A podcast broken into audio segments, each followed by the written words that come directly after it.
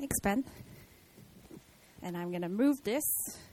I'm still not used to this screen on the side. I'm so used to this screen, though. Um, but in time, I'm sure I'll get used to that one. But um, but you guys, I'm sure you're loving that screen. Um, yeah, anyway. So we are going to start our new series today. Um, it's it's the forty Days of Redeeming Love. And um, last week, if you were here last Sunday, Uh, we were handing out these booklets. They're still available in the front if you haven't picked up your paper copy, but there's also e-copies, which we mentioned in the announcements. Um, we're exploring this letter, um, First John, um, started on Wednesday if you're following the booklet. Um, so every week for the week of, uh, for the for Lent season, for seven weeks leading up to Easter, we're going to be exploring a different passage from First John. And um, the same passage that you read daily throughout the week, you're letting it sink in, you're meditating on God's word, you're chewing into it, and you're really, you know, really uh, reading into it. And um, come on the Sunday, um, we'll be presenting um, in the sermon more about it so that you get like, oh, even even more meat. Um, but uh, yes, you can still start now, even if you didn't start on Wednesday. But uh, for this week, we are going to be looking at uh, First John one, and um, it's it's quite it's quite a nice um, introduction to, to begin with, partly because um, it's a really good book, actually. Uh, we really like this book, and there's a lot of content um, to, to bite into. Um, it's it's been said that uh, most people agree that the author of this book is the same author as Gospel of John. Um, we know this because it's similar style and similar words used as Gos- Gospel of John. Um, it was written in a time when there was a lot of dodgy theology. So spoiler alert, uh, later on in the few weeks to come, we'll be talking about uh, antichrists and uh, false prophets and incorrect teaching. So stay tuned. But uh, but we do know that in, there's so much authority in this book um, because it's a letter um, written by John with the uh, influence of the Holy Spirit guiding him. But there's a lot of cross-references that uh, we, we will also be doing today and throughout the next couple of weeks. Um, fact-checking throughout the Bible. Um, but yes, anyway, so chapter one, he starts his letter by identifying himself, John, as a key eyewitness to Jesus when he was alive on earth. Um, so this is um, First John one, verses one and two. We proclaim to you the one who existed from the beginning, whom we have heard and seen. We saw him with our own eyes and touched him with our own hands. He is the word of life. This one, who is life itself, was revealed to us, and we have seen him, and now we testify and proclaim to you that he is the one who is eternal life. He was with the Father, and then he was revealed to us. So John was an eyewitness to Jesus' life. Um, he heard Jesus speak. He saw him perform miracles. He even touched him. Maybe he saw the holes in his hands after Jesus resurrected. Um, but these two verses is very similar to the beginning of the Gospel of John. It says in John's Gospel, um, in the beginning, the Word was the Word already existed. The Word was God. The Word was with God, and the Word was God. And then he existed in the beginning with God. And the Word gave life to everything that was created, and his life brought light to everyone. So that's really cool. So basically, Jesus existed with God the Father. He is the Word of life. The Word, or Jesus, became flesh and dwelt among us, as it says in um, one um, John one fourteen in N L T version. It's not on there, but it says, um, so the Word became human, or became flesh, and made his home among us. He was full of unfailing love and faithfulness, and we have seen his glory and the glory of the Father's one and only Son. So First John one, verse one and two, um, he is pretty much the Word of life. Um, this one who is life itself was revealed to us. So he came into being, and we we, we saw him, we met him, um, and we have seen him. Um, he is the he is the one who is eternal life. He was with the Father, and then he was revealed to us. Jesus Christ came in the flesh. The word life is uh, pretty much um, evident here. Um, life was made manifest, revealed, shown, and the Word became human, flesh. Um, This is basically, in a nutshell, God's fullest embodiment of speech. Um, this is God speaking to his people through Jesus, okay? This is Jesus. This is God coming to earth and speaking to us directly. Um, and through Jesus, we know that we have new life. Um, if you skip forward to chapter five, uh, First John five, um, basically in, in verses eleven and twelve, it says, "And this is what God has testified. He has given us eternal life, and this life is in his Son. Whoever has the Son has life. Whoever does not have God's Son does not have life." So this gift of life, basically Jesus is eternal life. He is the one who is eternal life. And Jesus was with the Father, and then he was revealed to us, became human. So this is very much real. John heard and saw him and touched him, and he is proclaiming and testifying and speaking to us. Um, but but reading First John uh, three to First John one, three to four, uh, "We proclaim to you what we ourselves have actually seen and heard, so that you may have fellowship with us. And our fellowship is with the Father and with his Son, Jesus Christ. We are writing these things so that you may fully share our joy." So basically, John's telling us that he has seen and heard, and so we we can have fellowship together with one another. Our fellowship is with God and also with others. But the question here that I wanted to ask this morning is, what is fellowship? What does fellowship even mean? Um, we know that, uh, you know, our church, we, we do have different fellowship groups. We've got student fellowship. We've got young adults. We've got um, mums. We've got dads. We've got different groups. We've got families. They all have, you know, like life groups, fellowship groups. Um, we've got other fellowships in the, um, the Chinese sides as well.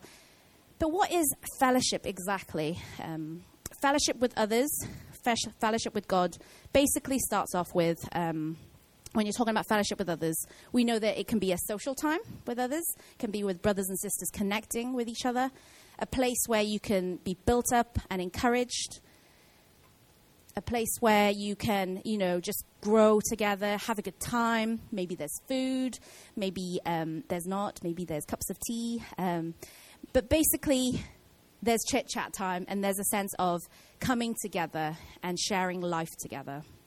But it's more than that. It's not just, you know, a social gathering. It's non-Christians actually have social gatherings. They they call that hanging out. They call it hanging out at a pub or a club or a pub crawl or a grub crawl or Mums and Tots group um, or a book club. Um, but as Christians, we're, we're, we're kind of different actually by that when we have fellowship. It's having that accountability. Um, the key word here is accountability, which is very closely connected to fellowship. It's being in each other's lives, getting into the nitty-gritty of it all. And it's sharing in this life together um, that you have as Christ, as your common goal. We're all striving towards Christ together. And you want your brother and sister to also strive closer to Christ as well. It's the delights of coming together, worshiping God together. It's talking and sharing and being open and not hiding secrets from one another. It's sharing joys. It's sharing praises, prayer requests. Um, but it's it's coming together and being part of this joy, joy that we have in Christ. And that's just like what John says here, that he wants us, you know, to share also in the same joy too. Um, it's sharing and doing life together, being in Christ together. This community, a family of brothers and sisters together. And our fellowship is with the Father and with his Son, Jesus Christ.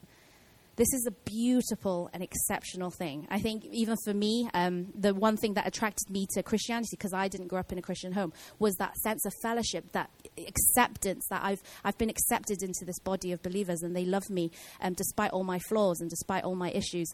Um, and that is a re- great representation of how much God loves us.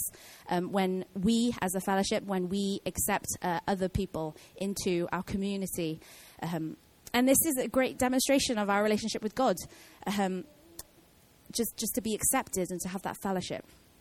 And even when we have um, issues with our relationship with God as Christians, we might be feeling distant. We might be feeling distant from um, spending time with him.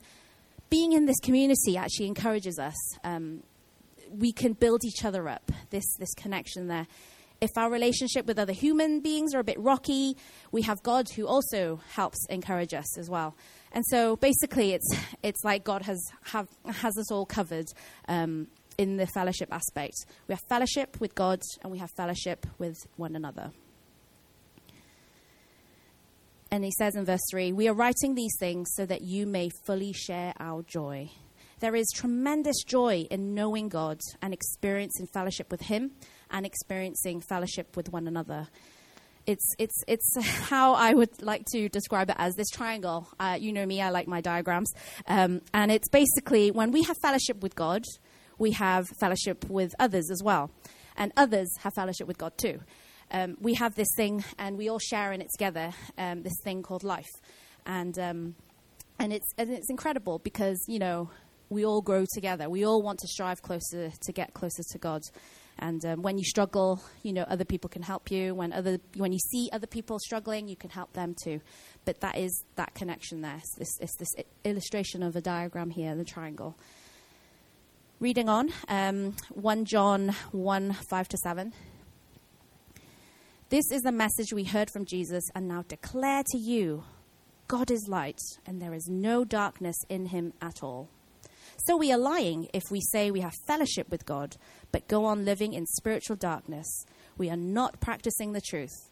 But if we are living in the light, as God is in the light, then we have fellowship with each other. And the blood of Jesus, his son, cleanses us from all sin. So what we learn from this, these verses here is that the very being of God is light. In him, there's absolutely no darkness whatsoever. God is bright, pure, without sin, without any untruths.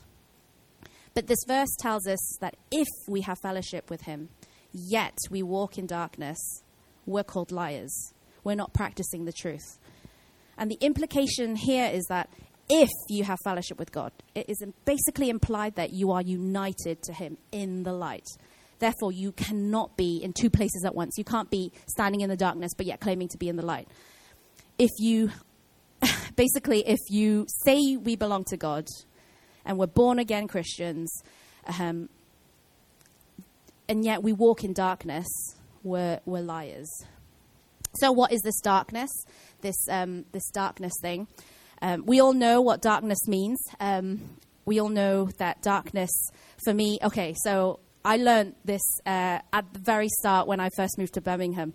Um, I had moved in, and about three weeks into my stay, I was, well, I found someone who knew someone who knew someone who had a spare room. This was before um, uh, I moved in with Jing, and Jing was Jing and Steve were looking for a place to buy, and we were still waiting, and so I had to live temporarily somewhere, and um, basically knew someone who knew someone who knew someone who had a spare room that I could temporarily stay in.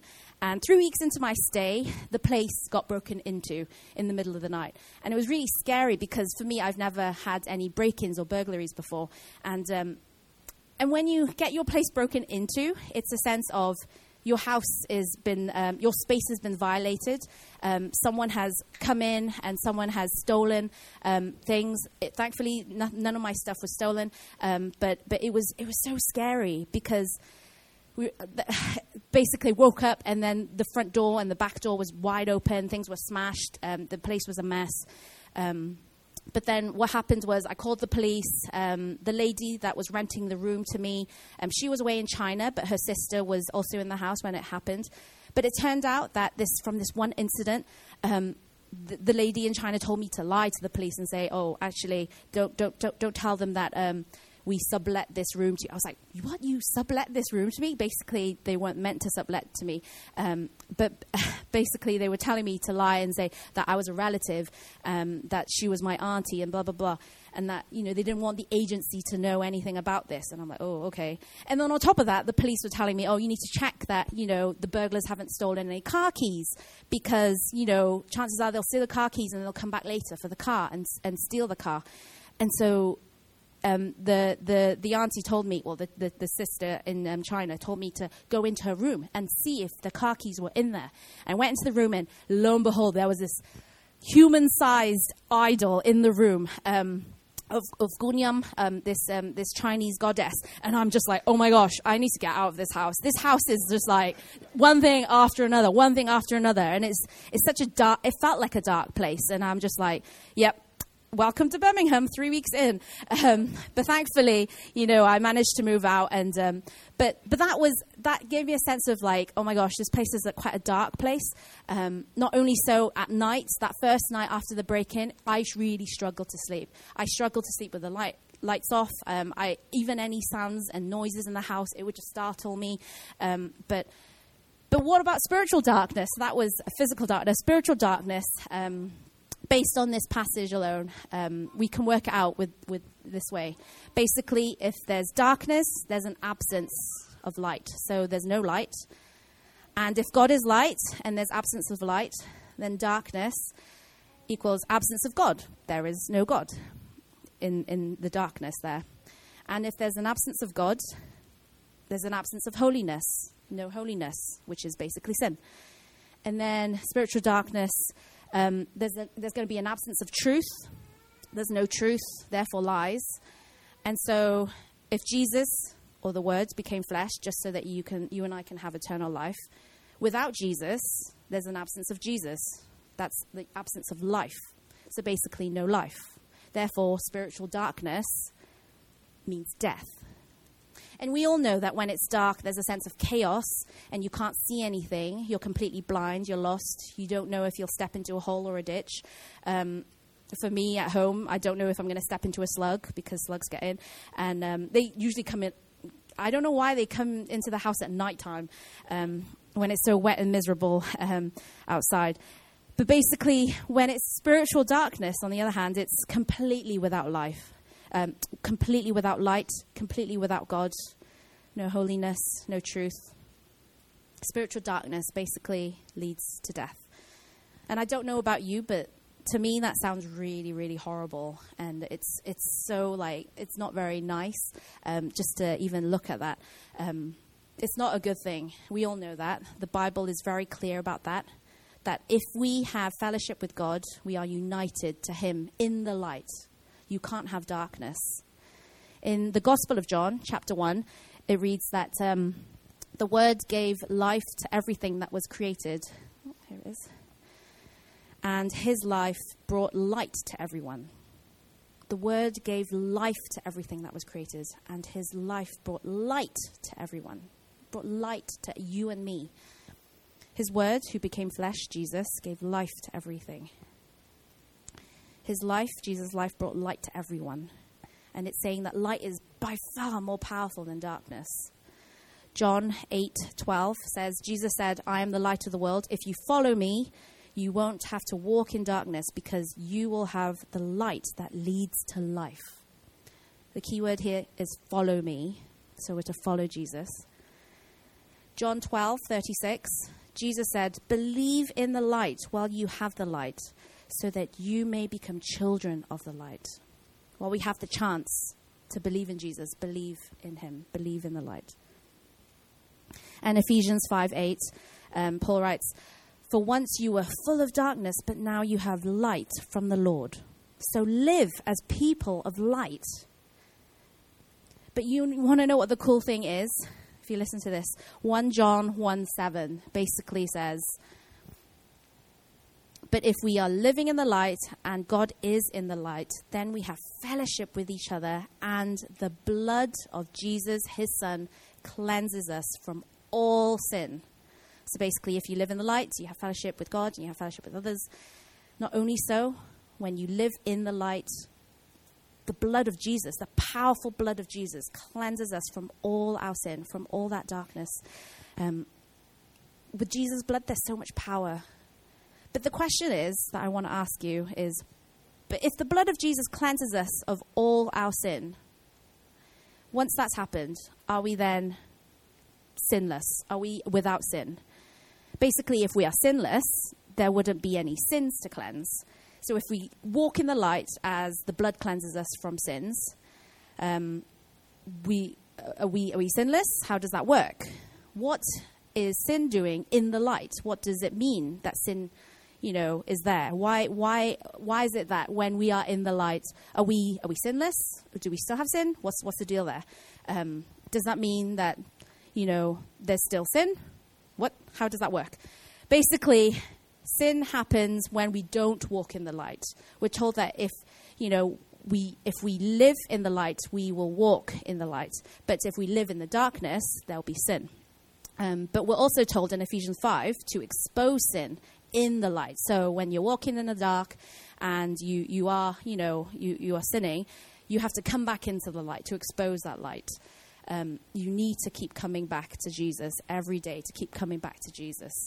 Because basically, um, to claim to be sinless, that we don't have any sin, the Bible says that we are lying. John says, John isn't actually saying that you must live in the light and be perfect, and that's it. But actually, because if you were perfect, we wouldn't need Jesus, right? Only Jesus was perfect. If we were perfect, it means that we are without sin, no sins that need to be cleansed, and there is no need for Christ then. And if you say that, you basically deceive yourselves. But instead, John is basically saying, if you live in the light, you have fellowship with others and fellowship with God. And you bring your sin, which you bring into the light, you expose your sin into the light.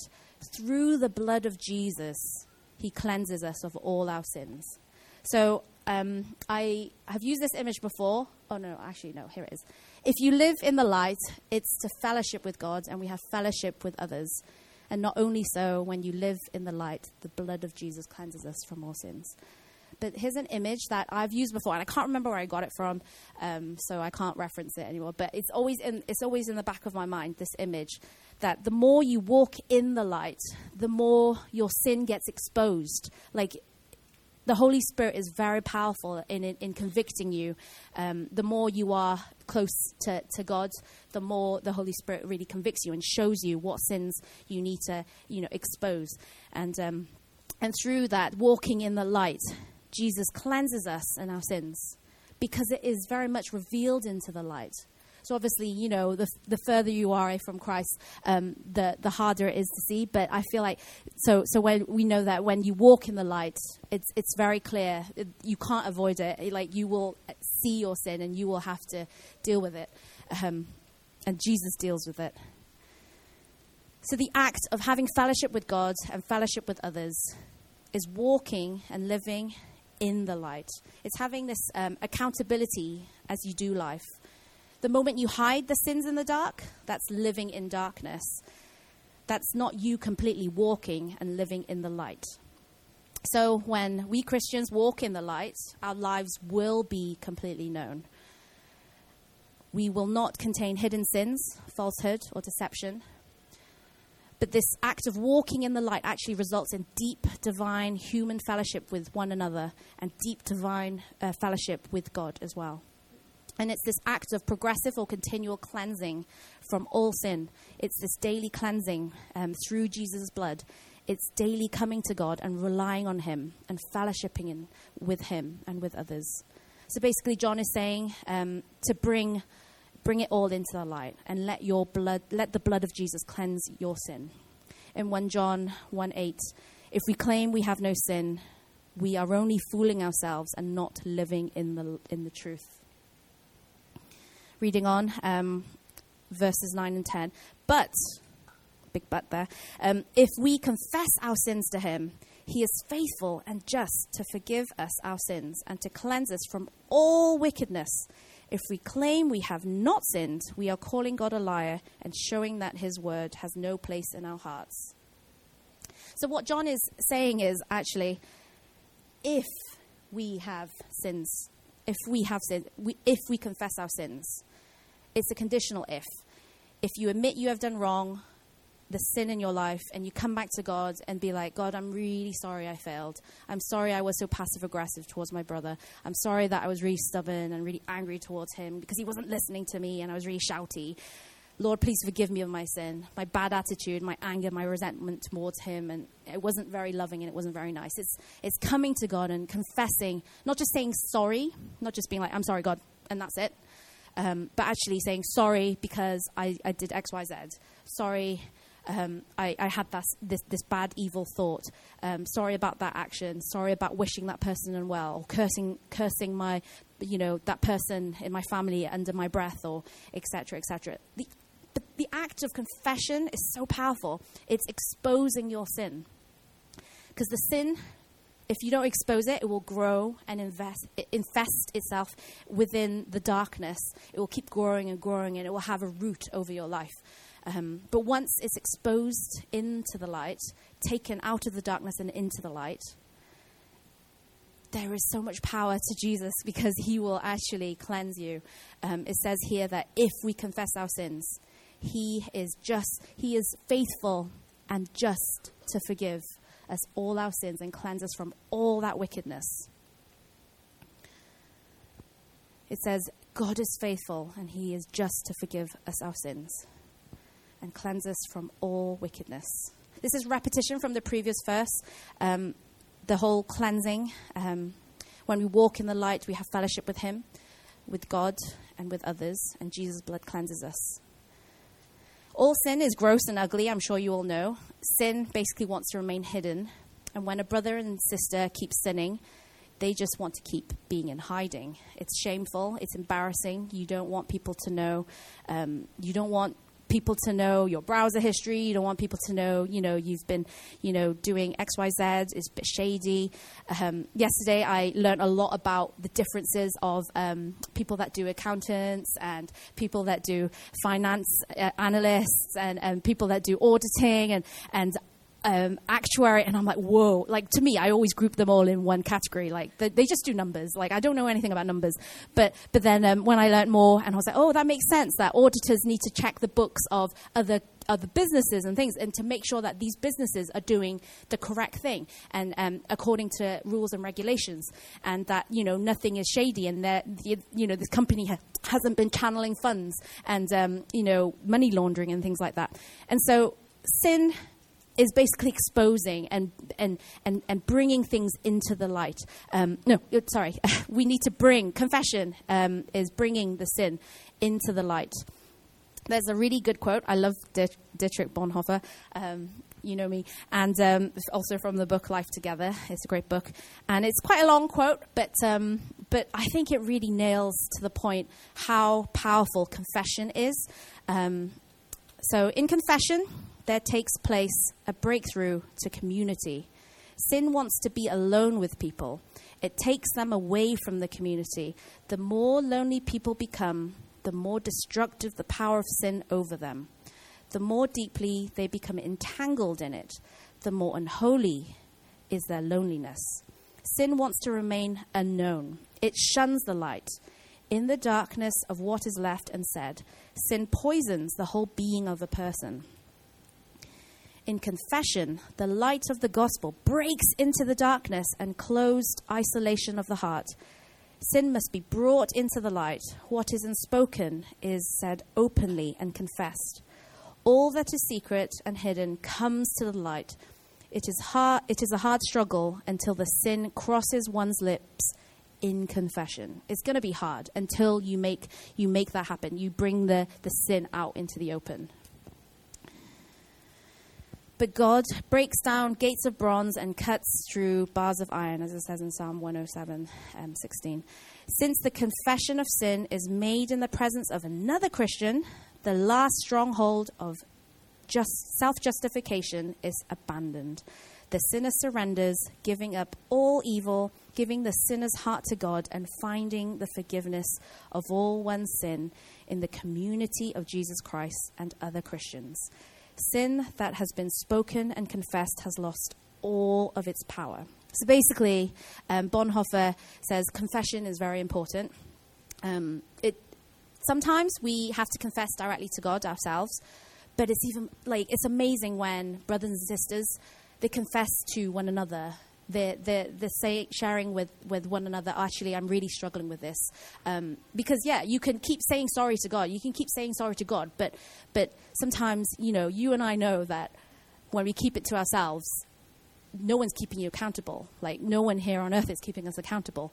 And so, actually, coming to our brothers and sisters, um, coming to other people um, that we have fellowship with, um, we need to come clean. We need to be like, actually, can you keep me accountable? Can you make sure that I'm not overspending? Can you make sure that I'm not spending into my student loans? Um, can you just check up on me once in a while? Because, you know, I bought a crazy amount of trainers recently and I'm, I'm really struggling to make ends meet um, and to, to buy food. And, you know, it's it's actually coming to one another and be like, can you help me out here? Can you... Can you keep me accountable? Can you check up on me? Can you make sure that I'm not dying? Um, And basically, this is this is powerful, and, and confession is very, very vital in our in our community, um, to be to be there. And, and it does say in, in God's word, God is faithful and just. To, once we you know confess our sins, He is faithful and just to forgive our sins, and He cleanses us from all wickedness. This act of cleansing, it cost Jesus so much of His life. It cost Him so much of His blood. This sin and this shame, whether big or small, we are cleansed through Jesus' blood. It's the power and the redemptive and amazing act of love um, through His blood. So the act of confession is coming before God and saying, God, I need you. I'm so desperate and I need you, and I really, really need you. And um, forgive me. And um, yeah, I just want to, I just need to come back to you, God. And He will hear you, because He really is faithful. And he and he will forgive you your sins. But you really need to be genuinely um, repentant. Um, you can just say it, but you, you there needs to be also part of, you know, you need to actively be seeking after God and coming to Him um, with a repentant heart. This image again. Um, so if you walk in the light and you have fellowship with God, you have fellowship with others. When you walk in the light, the blood of Jesus cleanses us of sins. When we have fellowship with Him and we share in life, there's this deep sense of unending joy, deep fellowship and connection with Him and with others too. And this is new life with Him. We have a new life as we as we come in and walk in the light together. And so forty Days of Redeeming Love, um, it was it was quite a... Actually, I really like that, you know, us as a church, we can read a scripture together, um like daily. Um, for those that you are doing, great. But if you're not, that's that's fine too. Um, but but it's it's a sense of just coming together and meditating on God's word. And um, this Lent season, to spend the next forty days, um, spending every day doing that, having God breathe life into us, um, shines truth and shines light into our lives. It's to say that, you know, to come daily to God, daily reading, it's like a, developing a habit, learning to hear from God through His word. Um It's this daily sustenance. Think of it as food. Um, sure, you can go a day or two without eating, um, but I'm pretty sure by a week without food, you're you're going to be struggling a lot. You'll feel faint. Um, you'll develop this thing with bad breath. Um, you you you will need water to survive, of course, but we all need to eat. Um, and here at church, yes, um, we can come each Sunday and have, you know, one of us here on stage hand you a lovely plate of food um, called a sermon, and um, you can feast and gorge upon it, um, God's word being the food, um, and you can pig out on the Sunday, but then go home and not eat daily truths yourself. Um, but actually, this forty Days of Redeeming Love, this is somewhere to start for those that are struggling to have a healthy eating habit with the Lord, um, struggling to hear, struggling to spend time with Him. It's our way of encouraging you to eat daily. Um, we'd love for you to, you know, continue reading other passages if if you are, if you have another um, Bible passage, uh, Bible reading thing. Like um, some people I know are doing uh, Bible in a year. Um, there's a there's a set pattern there, but it's it's great. This forty Days of Redeeming Love is a great way for us, for those that are struggling, um, and it's a good place to start with the rest of the church. And each day, um, forty days of Lenten readings, there's um, these helpful prompts actually to encourage you to focus on certain things. Um, so one of one of them is uh, community. Um, and then family or household, and relationship with God. Um, so starting big, community, um, the people, um, the majority of the people in your life, um, be it workplace or um, people in your neighborhood or people um, in your school or your classmates. Um, next one, family or household, um, your next group of people that you live with, um, that you spend a lot of your day, day-to-day basis with. And then finally, um, your relationship with God. Then the focus of working on your relationship with God. Um, these prompts are to help you in your relationship with God as well, which is also important to have fellowship with God. Um, but with today's chapter, chapter one um, in mind, it's a community. We talked about fellowship with God and fellowship with others. So with that in mind, community, do you have fellowship or accountability with your community? Are you helping keep them accountable, encouraging them, building them up, showing love to them, walking together in the light? Do they have fellowship with God? Do they have people? Do you have people in your community that aren't in the light? Maybe they're in the darkness. And what are you, as a Christian, going to do about it?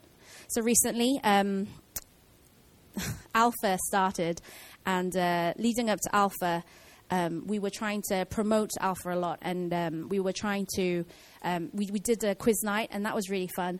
But then um, after the quiz, I, I sat in the car with Ben as we were going home, and, and I said, Ben, how come we only had, like, only a few people that came? And then I was like, okay, I can't blame everyone. Okay, they, everybody has their different reasons, but how come I couldn't invite anyone? And I realized, it finally dawned on me that I don't actually have any non-Christian friends in Birmingham, which is really scary. And I've been in Birmingham for eight years, and I'm just thinking to myself, oh my gosh, how how come I don't have any non-Christian friends that I could possibly invite to Alpha? And then and then I realized, oh, I guess it's because I'm working in a in a Christian environment. Um, I'm in a mini Christian bubble. Um And then when I left this Chinese church Christian bubble, it was to Bible school, also Christian bubble, um, with non-Chinese, um, but they were all Christians. And I'm like, oh, how do I meet non-Christians? I don't really know how to meet non-Christians. And I'm like, but this is really bad. I'm I'm I'm a church leader, and I'm not practicing what I preach. I'm telling everyone to go and evangelize, and I'm not evangelizing. What what what do I do? And then and then it was really bad because. Um, I was I was so upset, and I was really, like, upset with myself. And I came and cried to the Lord, and I said, God, do I need to quit my job? And and and he was like, no, I don't want you to quit your job. Do I need to go part-time? Do I need to part-time work for the church and part-time be a barista and, and like, get free coffee, but then also, like, make friends with my colleagues and, and things like that? And he was like, no, no, there's no time for that. I'm like, okay, there's, the, the harvest is plentiful, the workers are few, yes. But, but then I realized, oh, God was telling me, I need to be intentional despite being in this environment. I need to be out there. I need to make friends with non-Christians. And, and God God is always perfect timing. And um, recently I joined a gym. Um, yes, it's not just a New Year's resolution. It started in January. Um, but I realized, oh, I need to be more active, not just in the gym, but in classes, because there's regular faces that I see every week in these classes. Um, and they don't know me and I don't know them. But yet, you know, They they all stay behind and chat after class, and I'm like, okay, maybe I need to be more intentional and make friends with these non-Christians. Um, so I felt really convicted there. And and I think, yes, my community here in Birmingham is currently the, the, the Chinese church uh, community, but actually there's more to that. There's people outside of this little bubble. Um, for all of us, we also need to be intentional wherever God has put us um, in our communities to reach out. Um And to shine that light um, and to encourage them and to be friends and and bring them um, into this, you know, this this lightness um, with God. And then um, family is the next one. Um, the focus is in um, the forty days. Do you have fellowship and accountability with uh, your family members? Are you building them up or are you tearing them down? Side question, why is it that we are a lot more harsher with our family members than with outsiders? Why is it that we are incredibly rude and hostile to each other, push each other's buttons? Um, is this really helpful? Is this really a good thing? Surely we should be um, demonstrating um, God's love and kindness to, to everyone, including our family members. Are we building them up or are we tearing them down? Do we have fellowship and accountability with them? Do they have fellowship with God? Are they walking in the light?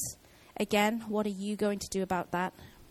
And is there someone in your family you need to confess to and say sorry to and seek reconciliation and be like, I'm sorry, I'm sorry, um, Mum, for not um, doing X, Y, Z. I'm sorry that I, you know, I've not been putting my time, you know, putting effort to spend time with you and not listening to you. Um, is there someone in your family you need to confess to and seek reconciliation? And finally, um, your relationship with God. That's one of the prompts in um, the forty days. Is how is your relationship with God?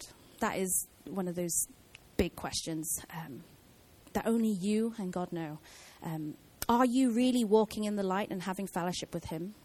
Or are you walking in the darkness yet claiming to be in the light, so therefore lying?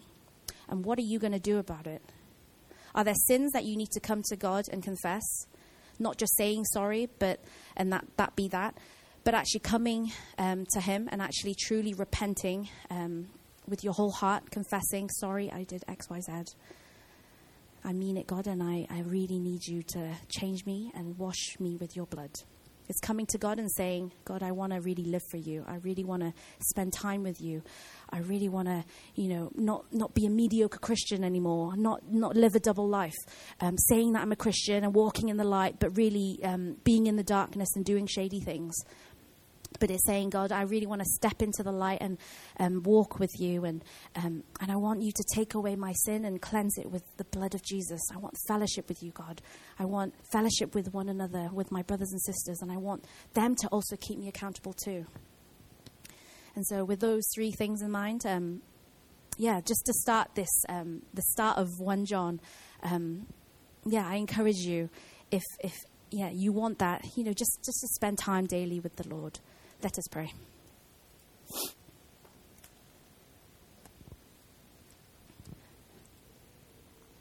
Lord, as we um, yeah, this we start this series of forty Days of Redeeming Love, Father, I just pray that that God, you keep speaking to us every day. Um, I pray, Father God, that may we be people that um, walk in the light, live in the light, live with you, Lord. And I pray, Father God, for the times where, you know, we we want to step into the darkness, Lord, that, God, you really help us to keep fighting the good fight. But, Lord, I just pray, Father, for the times where you do res- reveal the sin that's in our lives. And, Father, would you help us to come to a place of confession, come to a place of repentance. I know that for some of us, we, we like to avoid things. But, Lord, be it so that we can't avoid things, Lord. Um, be it so that we are truly, truly come to a place where we have to bow down and worship you and, and cry out to you, Father, because we know that, God, you are you are wonderful. You are faithful and just to forgive all our sins, and you cleanse us of all wickedness and our sins, Lord. And so, Lord, would that be a daily prayer, Lord? Would that be a daily thing that we keep coming back to you, Lord? We can't do life without you, Lord. And so, Lord, um, this morning as we come to a time of worship, Father, may um, we really do come and cry out to you, Lord. May the next forty days um, just really show us more about your redeeming love and how it compels us to action, that we keep walking in light, fellowshipping with you and fellowshipping with others. And may your redeeming love lead us and others closer to you. We pray all this in Jesus' name. Amen. I'm going to pass the time over to, to Yang.